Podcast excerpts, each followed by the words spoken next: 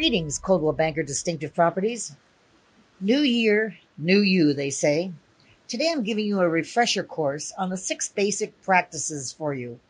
You're a licensed real estate prof- professional, so these are simple, but each of us need to follow them. First of all, practice the habit to listen.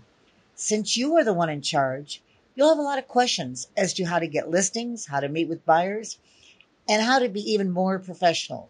It's a good practice to be open and getting suggestions from more experienced brokers. Ask them what kind of questions to ask, and then listen to what your buyers or sellers say are their answers. Secondly, let people know that you are in the business.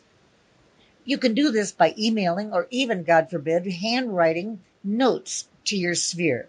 Let people in grocery stores, restaurants, your church, and your neighborhood know that you are a realtor for Coldwell Banker Distinctive Properties.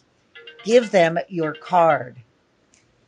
Thirdly, if you've done your profile on Realtor or Coldwell Banker, in order to stand out from the crowd and to differentiate yourself, do a video. Do something that makes you different from everyone else.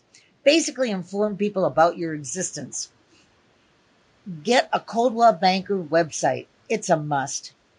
This helps you to differentiate more leads and convert these leads into clients. Number four, study the market. It seems so simple to say that. Know what's for sale, what type of properties are out there, and their prices. What about your different neighborhoods?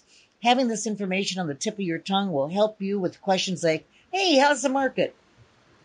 It also makes you a lot more comfortable at an open house. Next, be patient. The market is constantly changing. If you're experiencing a slowdown, take the time to get organized and meet new prospects. As you gain knowledge, you'll also gain the confidence to keep you being su- successful in your real estate field. Lastly, it's not easy. Consider setbacks as opportunities. Try to learn something new.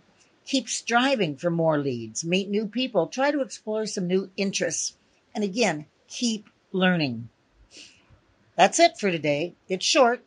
Have a great week. I know I will. Bye for now.